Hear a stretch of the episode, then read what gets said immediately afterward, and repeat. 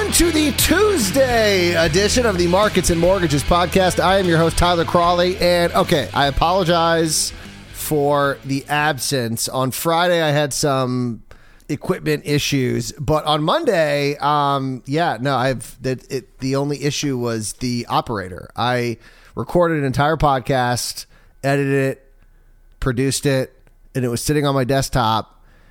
And when I was getting ready to upload it, I deleted it. like just straight up. I no joke was like I got to clean my desktop off and just deleted all the icons on my desktop. I didn't have a ton. I don't know why I did that. And I deleted the podcast. and I was like I can't record another one. It's just too late. It's too late. I got to go to bed. And um, yeah, so malfunctioning equipment on Friday, uh, malfunctioning operator on uh, Monday. So here we are on Tuesday, and everything looks good. We are good to go, moving forward. Uh, at least good enough, I will say. good enough to move forward. What a crazy day yesterday. Besides me deleting my own podcast, uh, the markets. I mean, what in the world? I thought, I got to tell you, I thought, here we go again. I remember sitting in a restaurant uh, watching the Dow plummet during the 2008 crisis, and I just was watching everything crash, and I thought, okay, here it is. Here's another gigantic drop. The Dow fell by I think 1,100 points and ended up up 99. It. I just it's such a big swing. I mean, now the Dow's at such an impressive number that an 1100 point swing isn't what it used to be but still, man, or I'm sorry, a 1200 point swing. That's crazy. And here's why I thought things were actually going to get worse. So the day starts bad. We got futures are just, it's not looking good. Market opens, things immediately start plummeting. And then we get manufacturing and service output data. And it was not good. It was, it wasn't good. I thought, okay, here we go. Like it rains, it pours. Here we go. So we got the latest data for January according to the IHS Markit Flash Composite PMI and it was bad for both. I mean, services were worse. The service index fell 50 or fell to 50.9, a almost 7 point drop from December. Economists had predicted a smaller drop to 56.7 in manufacturing. That was also down uh, to 55 from 57.7 in December. Also a little lower than what economists had projected. And the composite index fell to 50.8, down notably from the 57 in December. And we are now at the slowest pace since July 2020. And so that comes out early in the morning, 945. And I thought, okay, here we go. like this is just going to propel the market, and it did. And then all of a sudden, things just turned around. Uh, Chris Williamson, chief business economist at IHS Markit, said Omicron is playing an outsized role in this decline, saying, "quote Soaring virus cases have brought the U.S. economy to a near standstill at the start of the year. However." Output has been affected by Omicron much more than demand, with robust growth of new business inflows hinting that growth will pick up once restrictions are relaxed. And it wasn't all bad news. People will be glad to hear that as the rate of cost inflation eased to the slowest pace since May 2021, similarly, the pace of charge inflation softened and was the least marked since April 2021. So we could be seeing some price relief or at least uh, inflation not continuing to move at the current rate that it's going up. That would be nice. And so that's what happens, right? When the economy slows. I mean, that's that's why they argue that the solution to high prices is high prices. And then when things get too expensive, people stop buying. When buying pressure relaxes, prices start slowing because finally supply will be able to catch up. And so you can look at it. Obviously, you want to see manufacturing and service data at a higher level. You don't like to see it stifled by Omicron, but that does mean that could be some good news for inflationary pressures. So, good and the bad. All right, speaking of the good and the bad, we know that inventory is at unfortunate lows. People trying to buy houses just they can't find houses. So that of course means other bad news, which is home sales. Home sales are going to fall because people can't find homes. Not because they don't want to buy homes, but they can't find homes. And we got some new data from Zonda Economics that says new home pending sales fell in December on a monthly and annual basis to close out the year, with the month over month national index falling 4% to 157 in December, and that is 5.3% lower than the index was in December of 2020. Now, just to note, an index value of over 100 indicates the housing market is doing better than June 2016. So we're still well above that number. And I was looking at the chart, and we are well above the average that we saw in 2021, but not where we were at the end of last year. Interestingly enough, uh, Las Vegas had the best month by far, up 10.6% month over month, followed by San Francisco up 4.8% and Minneapolis up 4.4%. And then on an annualized basis, Los Angeles had the best year by far, up 36.4%, followed by Orlando up 23.8 and San Antonio, Texas up 19%.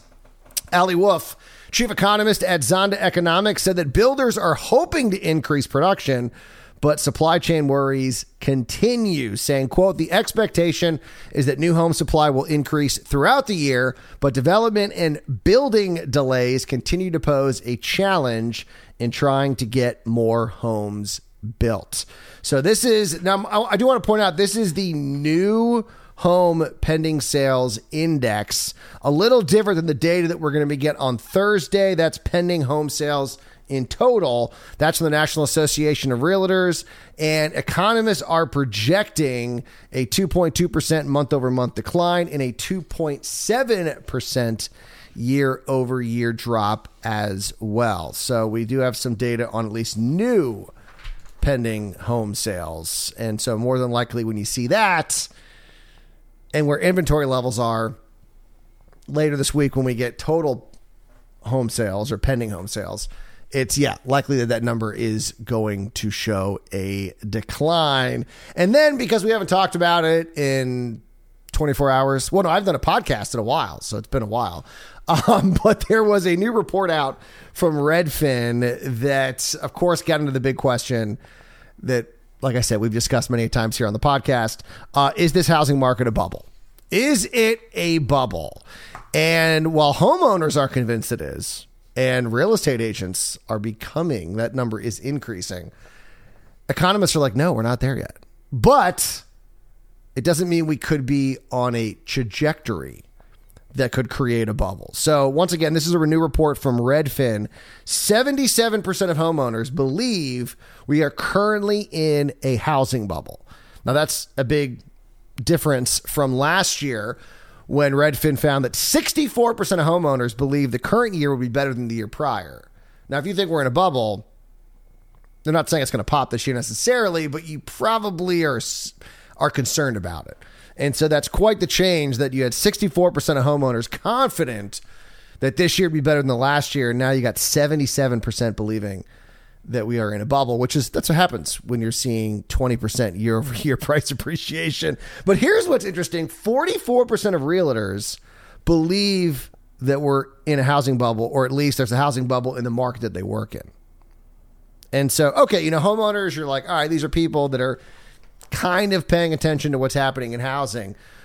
But now you got 44% of real estate agents. So are we in a housing bubble? That's a lot of people who seem to think so. But despite these concerns, the Redfin chief economist, uh, Daryl Fairweather, argues that we're not.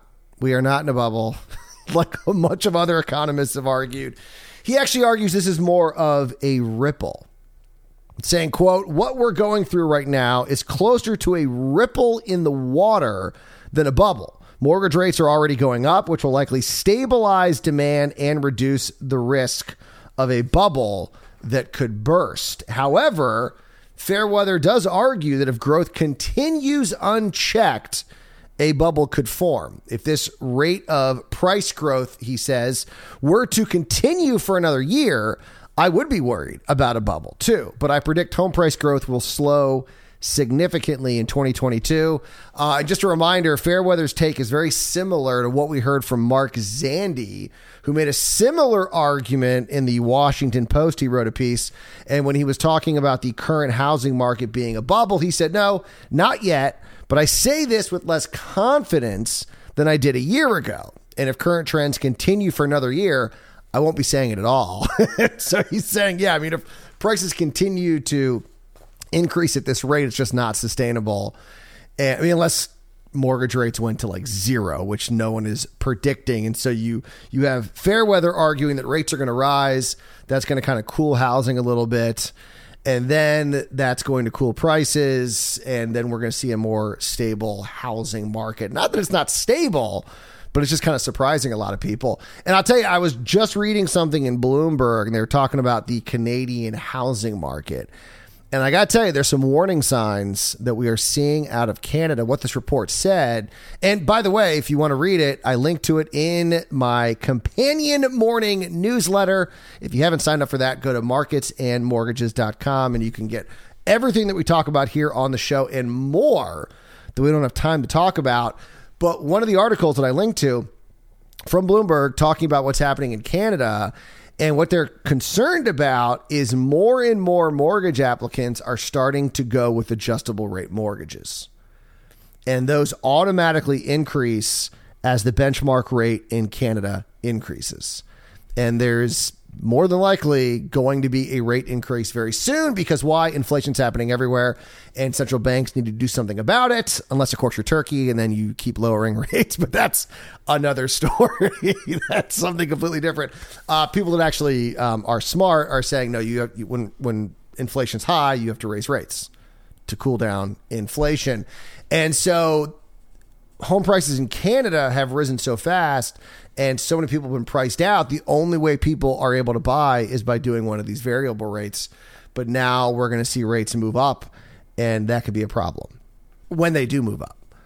And so there's some warning signs. And if you were to see that here in the United States, I'd be saying, hey, hey, we got to pay attention to this. We're not, uh, but it is something to keep an eye on. And so it's it's happening in Canada. And so uh, I don't know.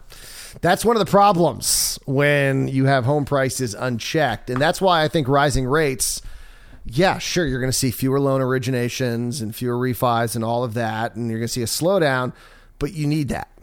You'd rather have that. It's kind of like the stock market. Why this current situation with the correction isn't so bad. You know, you'd rather have a correction than keep inflating the market and then you have a crash. No one wants a crash. Corrections are no big deal. We used to live through them all the time. I don't know why we became so afraid of corrections. They're really not that big of a deal. All right, we got to go. You guys enjoy the rest. Oh, I forgot to mention. I always forget what is happening today. So we got a lot of data. Today's a really crazy week. We got a lot going on this week. Today we got the S&P Case-Shiller Index, of course, the gold standard when it comes to home prices. That's out at 9 a.m. along with the FHFA Home Price Index. And then, of course, at 10 a.m. we got consumer confidence. How are people feeling about the economy? The Fed, of course, is also meeting today, but we're not going to find out what they decided until tomorrow. So we'll be talking about that later in the week. But you guys enjoy your Tuesday. I will talk to you again Wednesday morning for another edition of Markets and Mortgages. And as always, do not wait to buy real estate. You buy real estate and wait.